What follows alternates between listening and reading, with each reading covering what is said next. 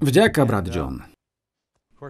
V prvom rade by som chcel privítať rodiny kazateľov zboru v Granite Bay a tiež niektorých ľudí z nášho štúdia, ktorí sú tu. A zároveň pozdravujem tých, ktorí nás sledujú online. Myslím, že Santiago, ktorý riadi naše internetové vysielanie, hovorí, že máme ľudí, ktorí nás sledujú z celej krajiny. A možno by som mal povedať, že aj z celého sveta. Trochu sa uhnem, kým to vezmu, aby som nemusel mať pred sebou ten stoj. Jan, ďakujem veľmi pekne. Počas nášho programu sobotnej školy sme počuli mená tých, ktorí nás sledujú na celom svete. Je to stále tak, Santiago? Áno? Chceme vás teda povzbudiť, ak máte nejakých priateľov a nevedia o tejto možnosti online vysielania, neváhajte ich osloviť.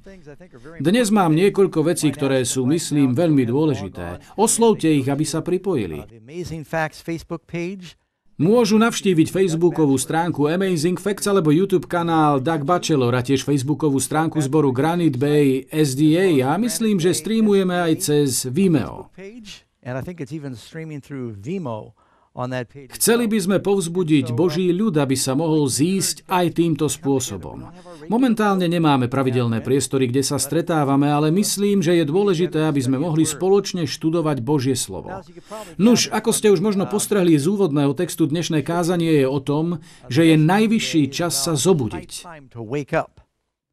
V liste Rimanom sa píše, že teraz nám je spasenie bližšie, ako bolo vtedy, keď sme uverili. A to je dobrá správa, keď vieme, že naše spasenie je bližšie. Ale je znepokojujúce, keď Apoštol pokračuje a hovorí, musíte sa prebudiť.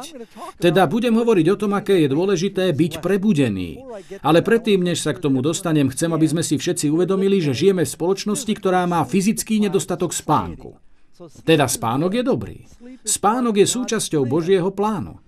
A vo štvrtom žalme 9. verši sa môžeme dočítať.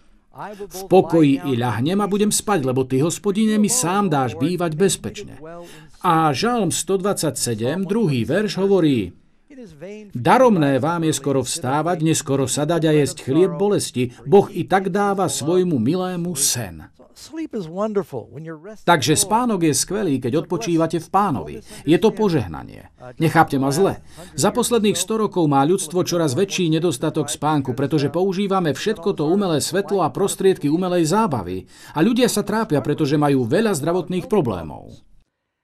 Viete, vždy na začiatku rádu vediem úžasný fakt, veď napokon náš názov je Amazing Facts. Najdlhší zdokumentovaný rekord človeka bez spánku, bez používania umelých stimulantov drží Randy Gardner. V roku 1964 tento 17-ročný stredoškolský študent zo San Diego vydržal nespať 264 hodín, čiže 11 dní počas dobrovoľného experimentu, ktorý bol monitorovaný. Randy sa stiažoval na halucinácie, nevoľnosť, paranoju, rozmazané videnie, nejasnú výslovnosť a problémy s pamäťou a koncentráciou. Ani sa nedivím, ja to mám už po asi 16 hodinách bez spánku. Boh nás stvoril s potrebou dostatočného spánku, avšak keď v Biblii čítame, že sa máme prebudiť, nejde o to, aby sme zanedbávali fyzický odpočinok, ale o to, aby sme nespali duchovne. A dnes, priatelia, je problém v tom, že naše spasenie je bližšie ako predtým, keď sme uverili a církev možno duchovne spí. Viete, Ľudia uvažujú, čo sa deje na svete. Máme tu rôzne znepokojujúce veci a problémy a dejú sa akési desivé veci. Mám tu jeden citát z knihy Prorocia králi. Budem citovať zo strany 277. Blízko je čas, keď na svete bude žiaľ, ktorý neutíši nejaký ľudský balzam. Duch Boží sa vzdialuje. Katastrofy na mori a na súši nasledujú rýchlo jedna za druhou. Ako často počúvame o zemetraseniach, jedno sme mali včera tu v oblasti Lake Tahoe, o tornádach, ničivých požiaroch a záplavách sprevádzaných veľkými stratami na životoch i na majetku. Tieto pohromy sa môžu javiť ako náhodné uvoľnenie neusporiadaných a neovládaných prírodných síl, ktoré sú úplne mimo ľudskej kontroly. A všimnite si toto, no vo všetkom tom možno pozorovať Boží zámer. Pohromy patria k prostriedku prostriedkom, ktorými sa Boh snaží vyburcovať, čiže prebudiť mužov a ženy, aby si uvedomili svoje nebezpečenstvo.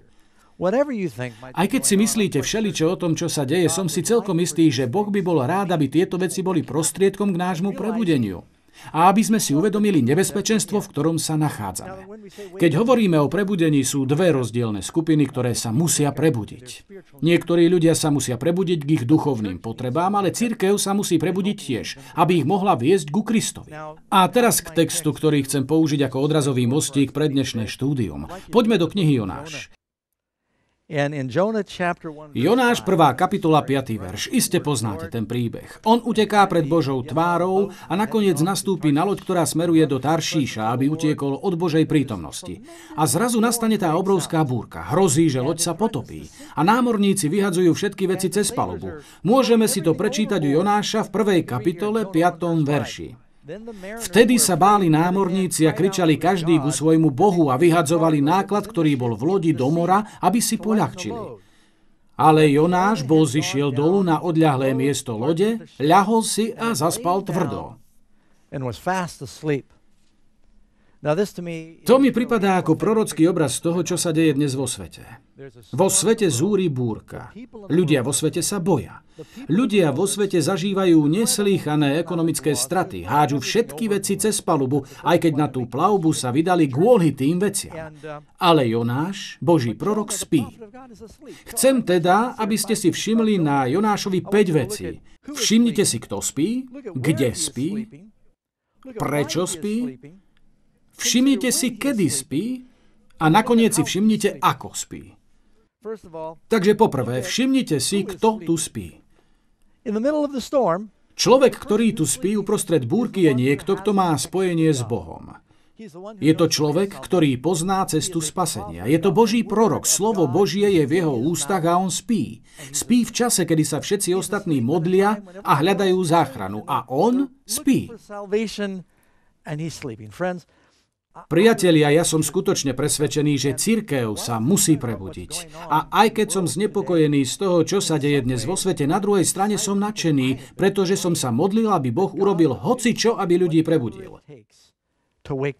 Nie len ľudí v Amerike, aj keď my sa tu ľahko stávame materialistami. Myslíme si, že sme bohatí a oplývame pokladmi a niekedy nás musí Boh zobudiť. Ale myslím na církev, aby sme sa prebudili a uvedomili si, aké je naše poslanie a vrátili sa k viere raz danej svetým.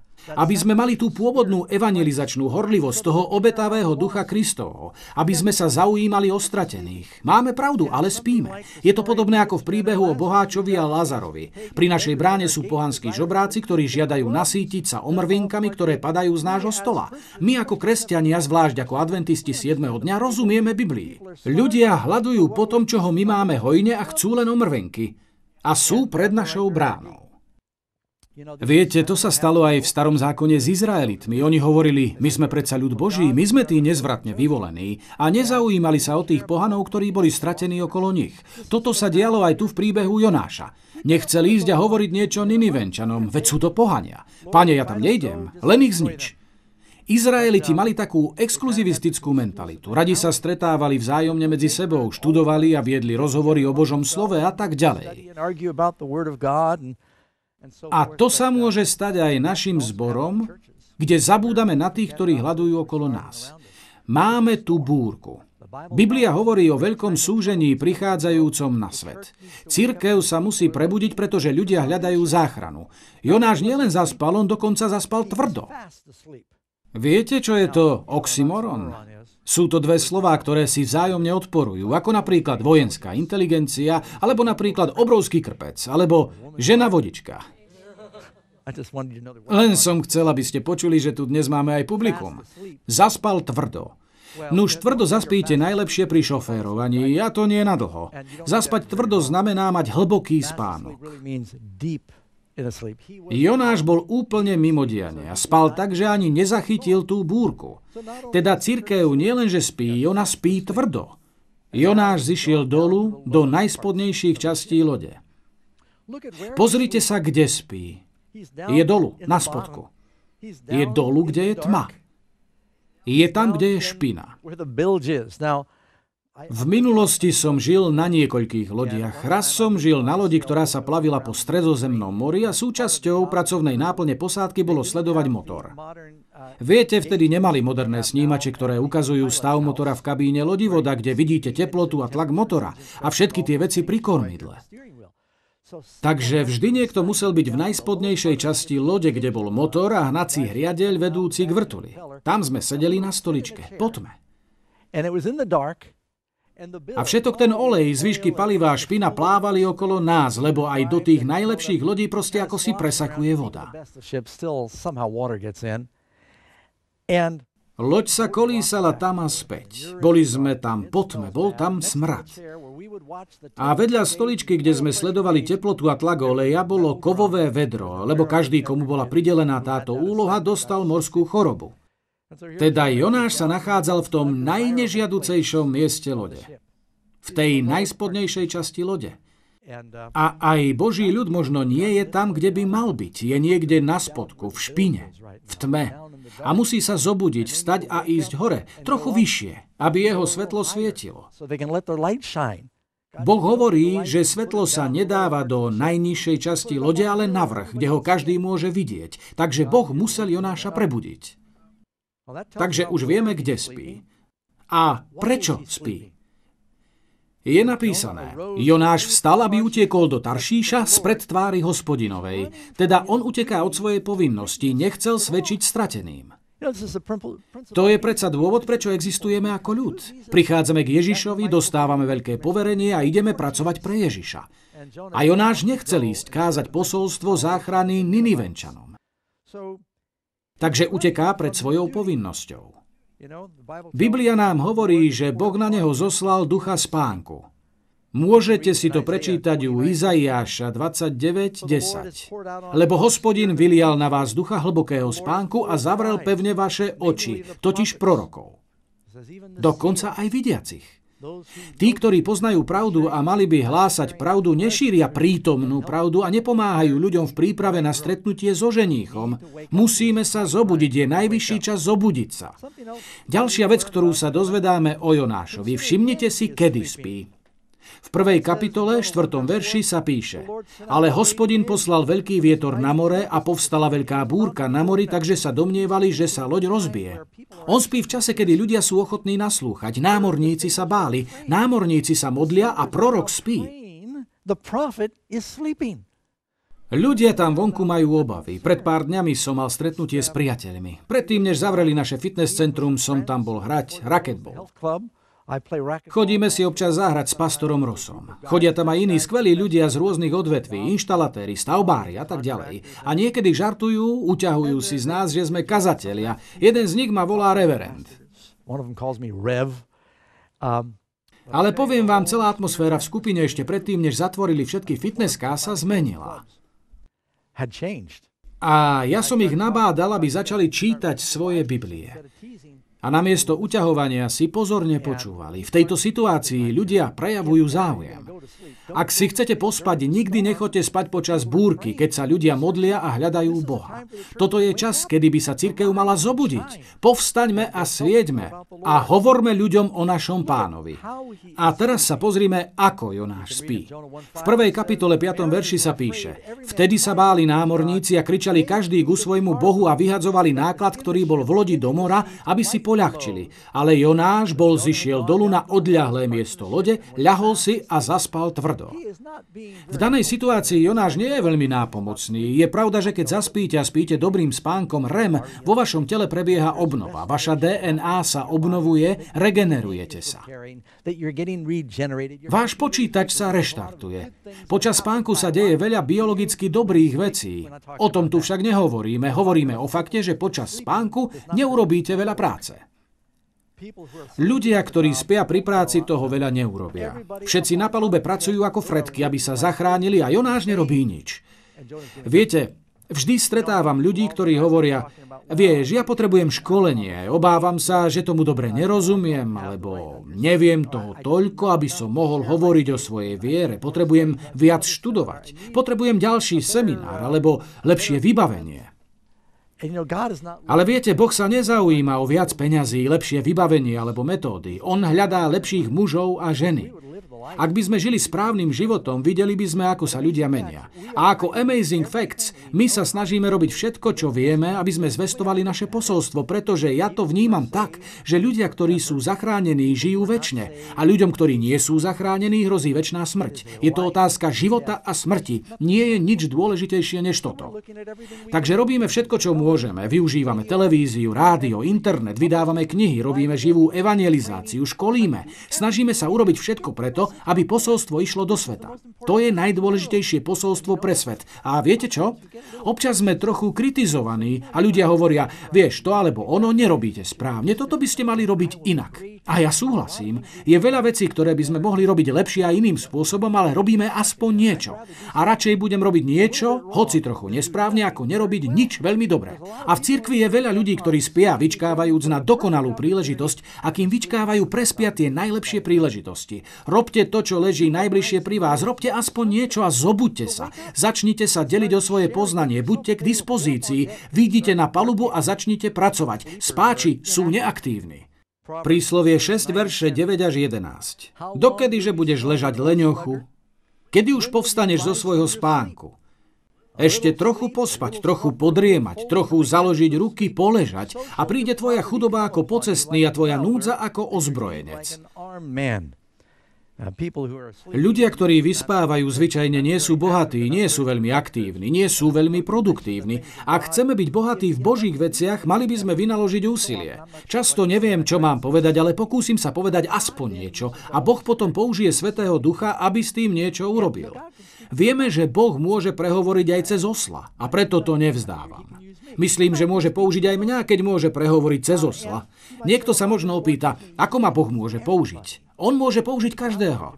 Keby Božia cirkev, keby každý člen žil Božím životom a delil sa o dobrú správu, myslím si, že by sme mali úžasné oživenie.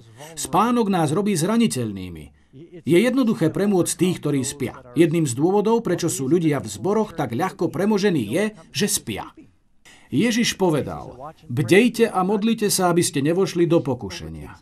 Pokušenie nás ľahko premôže, ak duchovne spíme. Pamätám si jeden príbeh z knihy sudcov o Barákovi a Debore.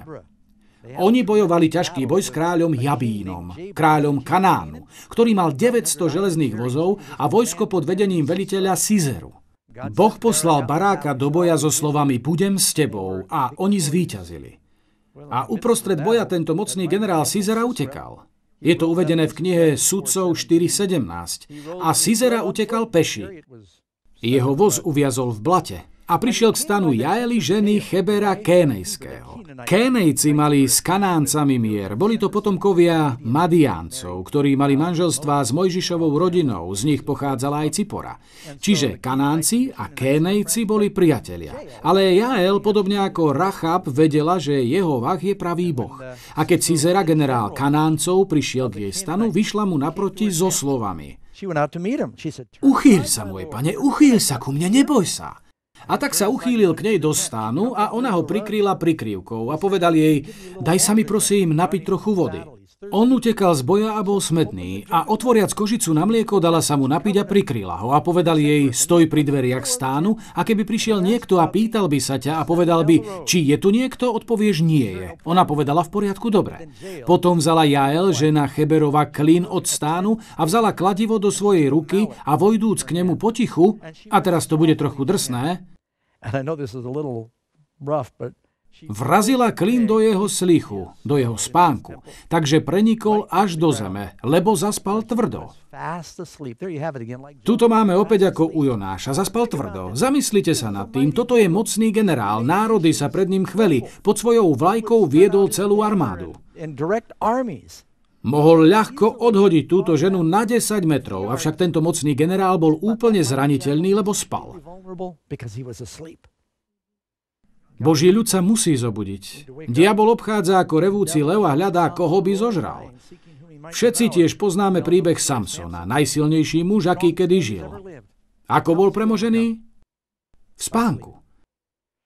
Kniha sudcov 16, verš 19. A keď ho, Dalila, uspala na svojich kolenách, to bolo potom, ako jej prezradil svoje tajomstvo, zavolala človeka a zholila sedem vrkočov jeho hlavy a začala ho pokorovať.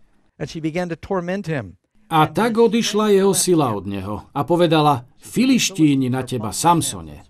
A keď sa prebudil zo svojho spánku, povedal si, výjdem von ako pokaždé a otrasiem sa, ale nevedel, že hospodin odišiel od neho. Kedy od neho hospodin odišiel? Keď spal. Jeho vlasy boli ostrihané počas spánku. Viete, toto sú ťažké časy. Niektoré služby sú stále otvorené, ale holičstvá sú zatvorené. A včera som sa musel ostrihať sám. Karen mi povedala, aby som to už nikdy nerobil. Potom mi povedala, ja ti to pomôžem napraviť. No a zo zlého sa stalo horšie. Takmer som sem dnes prišiel bez vlasov. Ale diabol sa bude snažiť prekvapiť ľudí, kým spia. Takže stratia silu.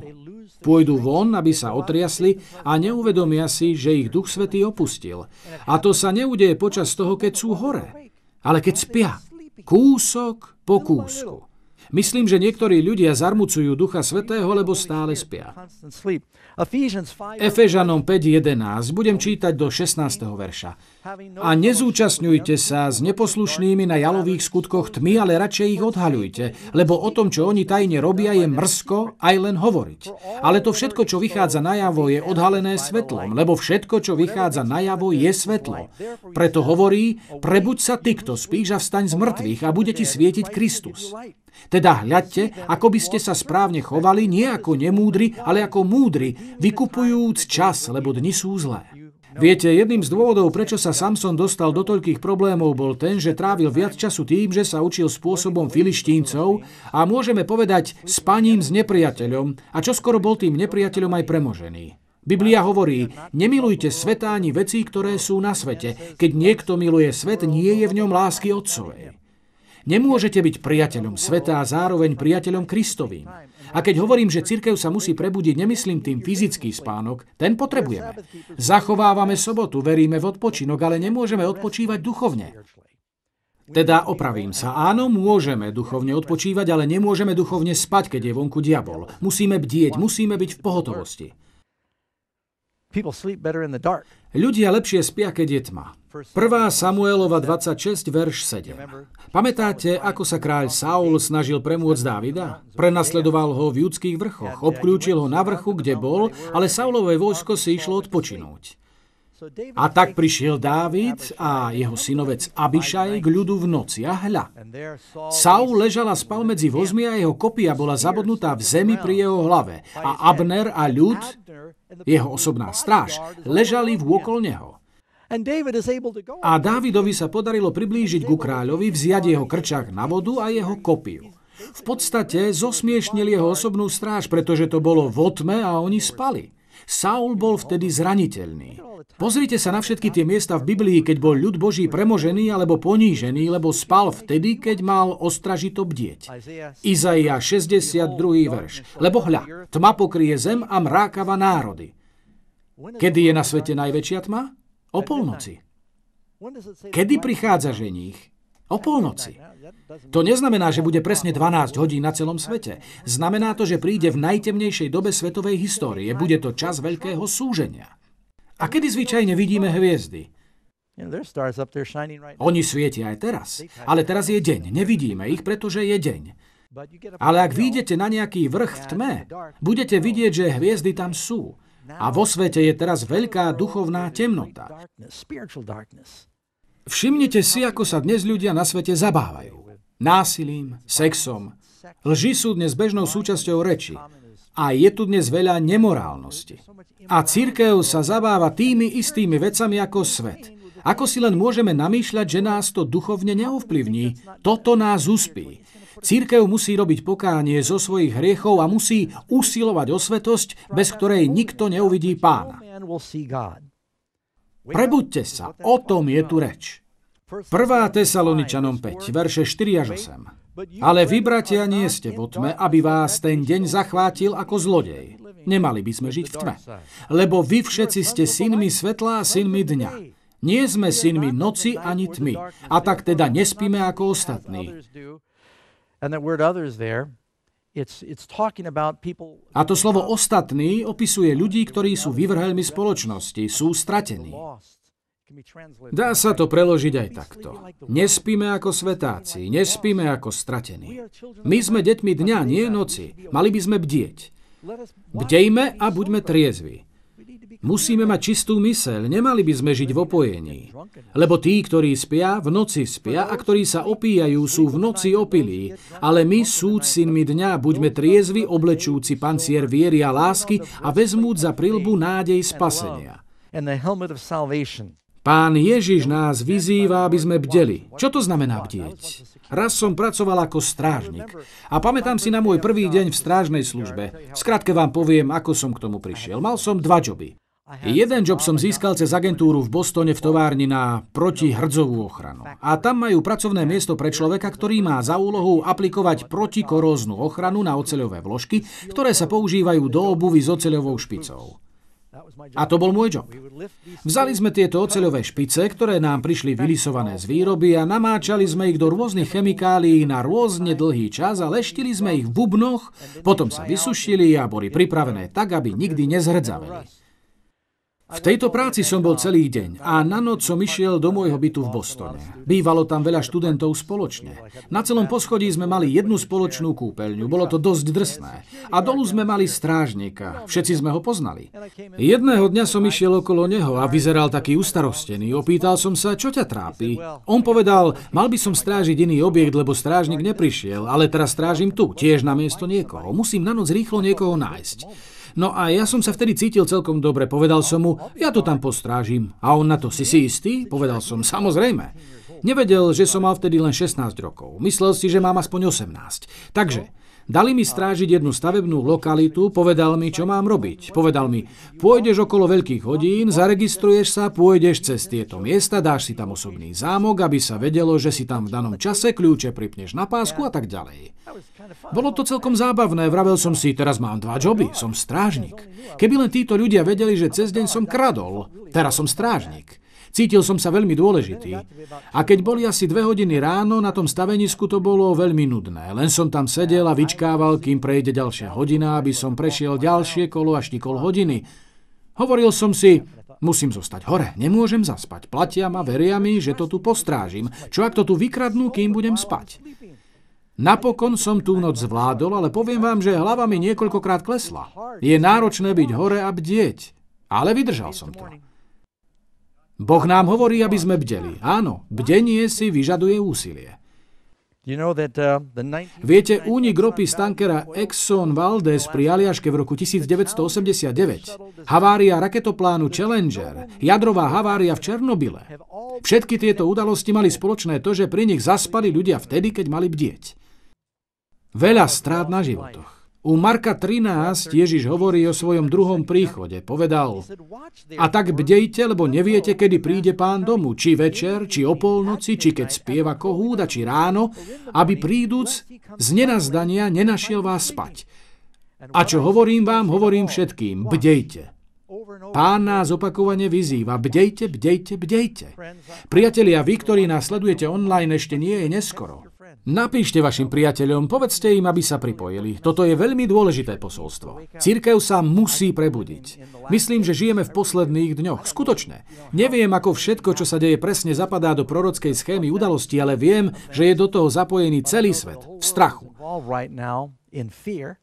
A ja si myslím, že Boh chce túto príležitosť využiť na to, aby prebudil ľudí k väčšným realitám. A chce, aby sa zobudila aj církev. Viete, predtým, než sa Kristus vráti, bude tu mať ľud, ktorý bude odrážať jeho obraz. Bude tu mať církev, ktorá konečne naplní to, k čomu bola ako nevesta povolaná. A toto je generácia, ktorá to môže uskutočniť. Teraz je tá príležitosť, aby sme sa zobudili. Práve teraz by sme mali bdieť.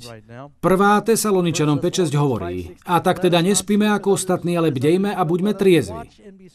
Prvá Petrova 5.8. Buďte triezvi a bdejte. Buďte ostražití, to znamená, že sa pozeráte napravo a naľavo.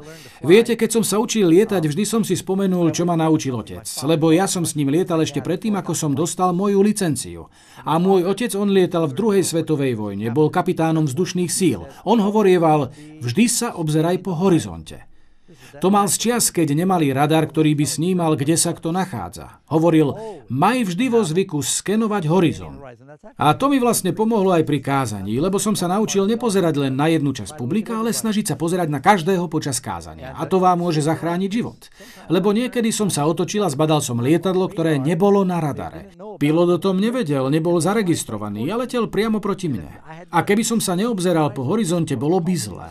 A k tomu sme vyzvaní. Máme byť ostražití, to znamená sledovať, čo sa deje, obzerať sa naokolo, vidieť, čo sa deje vo svete, duchovne. A teraz ďalšie poučenie zo spánku. Vlci majú vo zvyku prísť vtedy, keď pastieri spia. Matúš 13. kapitola, verš 24. Predložil im aj iné podobenstvo, povediac, nebeské kráľovstvo je podobné človekovi, ktorý zasial dobré semeno na svojom poli. Ale kým ľudia spali, prišiel jeho nepriateľ a nasial kúkoľa medzi pšenicou. Áno, v cirkvi máme kúkoľ medzi pšenicou a viete, ako sa tam dostal? Takže sme spali. A keď ľudia spia, iní sa môžu vkradnúť dovnútra a zničiť úrodu. Ako je to možné, že medzi nami sú ľudia, údajní biblickí kresťania, ktorí veria, že sme tu v dôsledku evolúcie? Prišli, keď sme spali.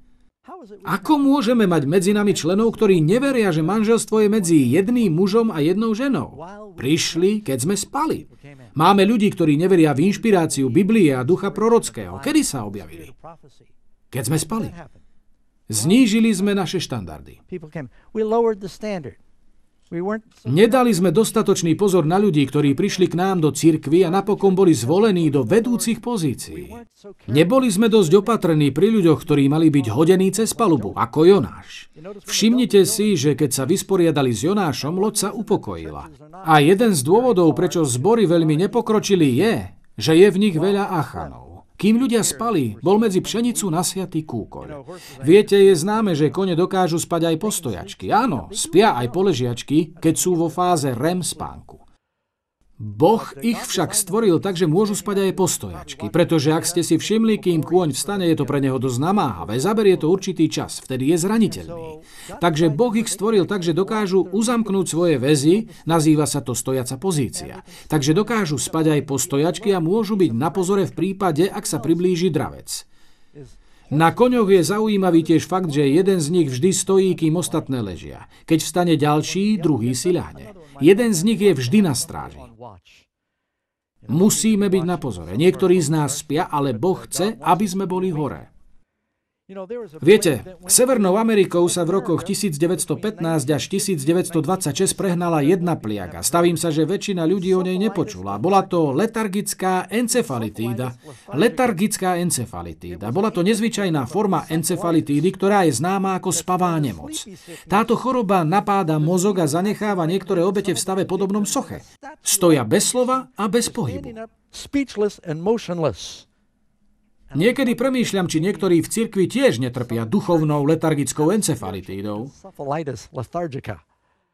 Keď prežívame všetky tie vonkajšie aktivity cirkvy, ale duchovne nie sme v spoločenstve s Bohom. Nechodíme s Bohom. Nežijeme tak, ako by sme boli usvedčení z našich hriechov. Spíme vtedy, keď by sme sa mali modliť. We sleep when we should be praying. Kapitán v príbehu zišiel dole, hľadal, čo ešte by mohol vyhodiť cez palubu a našiel tam chrápajúceho proroka. Predstavujem si, ako by Jonáš spal, keby bol vedel, že čoskoro sa bude klzať na veľrybom matraci. A pristúpil k nemu veliteľ lode a povedal mu, čo sa ti robí, ospalče? Vstaň. Náš kapitán nám tiež hovorí, čo sa ti robí, ospalče, vstaň. Kapitán bol pobúrený, ako môžeš spať v takej chvíli? Svet končí, všetci na palube čoskoro zahynú. Hovorí mu, vstaň, volaj ku svojmu Bohu. Snáď si ten Boh pomyslí na nás a nezahynieme. Aj my potrebujeme, aby nás náš kapitán zobudil. Chcel by som vám niečo prečítať z druhého zväzku svedectiev zo strany 337. Apatický a neprecítený spôsob prezentovania pravdy nikdy neprebudí mužov a ženy z ich smrteľného spánku. Svojimi spôsobmi, svojimi skutkami a slovami, svojimi kázňami a modlitbami musia ukázať, že veria, že Kristus je pred odvermi. Viete, počul som veľa kazateľov, ktorí kážu svojim zhromaždeniam pokoj, pokoj, všetko bude v poriadku. Ľudia majú obavy, musíme ich upokojiť. Nuž, ak sú zachránení, môžete im ponúknuť pokoj, ale ak nie sú, neupokojujte ich. Ľudia sa musia prebudiť, aby videli nebezpečenstvo, v ktorom sa nachádzajú. Muži a ženy sa nachádzajú v posledných hodinách skúšky a napriek tomu sú bezstarostní a hlúpi. Neútočte na mňa, ja som to nepísal. Kazatelia nemajú silu, aby ich prebudili. Oni sami spia. Spiaci kazatelia kážu spiacim ľuďom. Kým námorníci sa modlia, prorok Jonáš spí. Boh dal adventistom 7. dňa posolstvo pre túto dobu. Chce, aby išlo do sveta. Je to najdôležitejšie posolstvo pre svet. Musím sa s vami o niečo podeliť. Keď som sa poprvýkrát o týchto veciach dozvedel, vyrastal som ako ateista, skoro ako agnostik, žiadne náboženstvo. Prijal som pána, čítaním Biblie som prijal Ježiša, začal som navštevovať kresťanské cirkvy a viete, stretol som tam veľa milých duchovných ľudí, ale ich vierovka mi nedávala zmysel. Ako si sa nezhodovala s Bibliou. A nesúhlasili jeden s druhým. Tak som kľakol na kolena a povedal, pane, ukáž mi pravdu, chcem len pravdu. Raz niekto prišiel za mnou hore do jaskyne a dal mi knihu Veľký spor vekov. Prečítal som si ju a pýtal som si ďalšiu. Prečítal som patriarchov a prorokov, potom cestu ku Kristovi a túžbu vekov a spolu s týmito inšpirovanými spismi som čítal Bibliu a prehlásil som, toto je pravda. Opýtal som sa môjho priateľa, existujú ľudia, čo tomuto veria, majú nejaký zbor? A on na to, áno, sú všade. Nikdy som predtým nepočul o adventistoch 7. dňa. Povedal som si, chcem tam ísť. A moje prvé návštevy v adventistických zboroch, chcem, aby ste to vedeli, boli trochu chladné. Ja som bol taký nadšený z toho, čo som čítal. Práve som dočítal Daniela a zjavenie. Ježiš mal prísť znovu, Biblia bola pravdivá, zmyslom života bolo poznať Boha, hovoriť o Bohu. A prišiel som do adventistických zborov a pripadalo mi to ako spoločenské podujatie. Trochu tam síce čítali písmo, ale nevnímal som žiadny pocit naliehavosti. Nevidel som postoj typu zobute sa, nedbáte, že hynieme. Do you not care that we are perishing? Viete, v Biblii je aj iný príbeh o búrke na mori. Učeníci boli na lodi a plavili sa Galilejským morom na Ježišov príkaz. Zrazu prišla búrka, začal fúkať vietor a vlny narážali do lode. A napokon si uvedomili, že sú v nebezpečenstve. Šľahali blesky a oni videli, že Ježiš je s nimi na lodi. Zobudili ho so slovami, učiteľu, či nedbáš, že hynieme? Je udivujúce, že Jonáš bol na pokraji zahynutia a on spí. Je ohromujúce, je to v 12. kapitole skutkov, že Peter je vo vezení spútaný medzi dvomi vojakmi, je odsúdený na smrť a spí. Boh musel poslať aniela, aby ho udrel a zobudil. Boh musel zoslať búrku a kapitána, aby zobudil Jonáša. Keď čítame o žalárnikovi vo Filipách, muselo ho zobudiť zemetrasenie. A potom hovorí, čo mám učiniť, aby som bol spasený. Musel sa najprv zobudiť predtým, než sa spýtal, čo mám učiniť, aby som bol spasený. Keby ľudia vedeli, v akej hodine žijeme, keby vedeli, aké je nebo úžasné, aké hrozné to bude pre zatratených, církev by nebola taká bezstarostná v tomto čase. Cítili by sme väčšiu naliehavosť žiť Božím životom a deliť sa o posolstvo s tými, ktorí sú vôkol nás. Čo teraz potrebujeme je oživenie. Potrebujeme, aby sa církev zobudila. Viete, ja túžim, som nadšený, modlím sa, aby to, čo sa dnes deje vo svete, bolo motorom, ktorý oživí Boží ľud k splneniu jeho poslania. Aby nám to pomohlo otvárať naše Biblie aj inšpirované rady, ktoré máme a začať študovať, aby sme zistili, v akom čase žijeme. Je to také vzrušujúce, keď o tom premýšľate.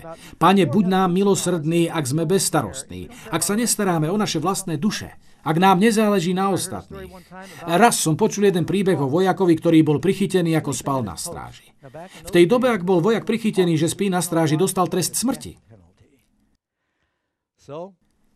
Takže toho vojaka dali do žalára a o týždeň ho mali vyviezť a mal byť obesený. Mladý muž bol unavený, jednoducho zaspal.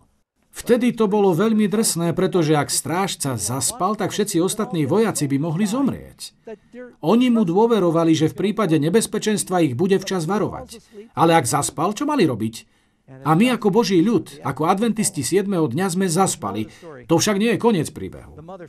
Vojaková matka sa to dozvedela a išla s prozbou za generálom. Povedala, prosím, je to môj jediný syn, nemám muža, je mojou jedinou oporou, prosím, nevyhaste svetlo môjho života.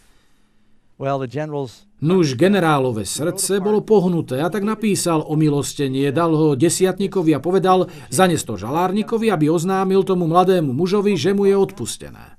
Desiatník si však povzdychol, uf, do žalára je ďaleko, pôjdem tam ráno. A išiel spať.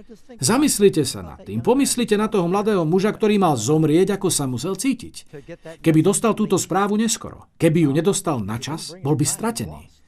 Tam vonku sú ľudia odsúdení na smrť. Vy a ja sme tu na to, aby sme im priniesli správu o odpustení od Ježiša. My máme to posolstvo o spasení.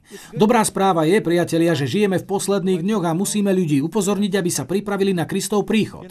Myslím, že budeme končiť. A kým budeme spievať, vysielanie asi skončí. Budeme spievať piesem Bdejte svetý. A tí, ktorí sú v našom zhromaždení, môžete povstať a budeme spievať piesem číslo 598. Ďakujem Mišela Bredovi, ktorí nás budú doprevádzať. Pán vám že na ja zostaňte s nami online.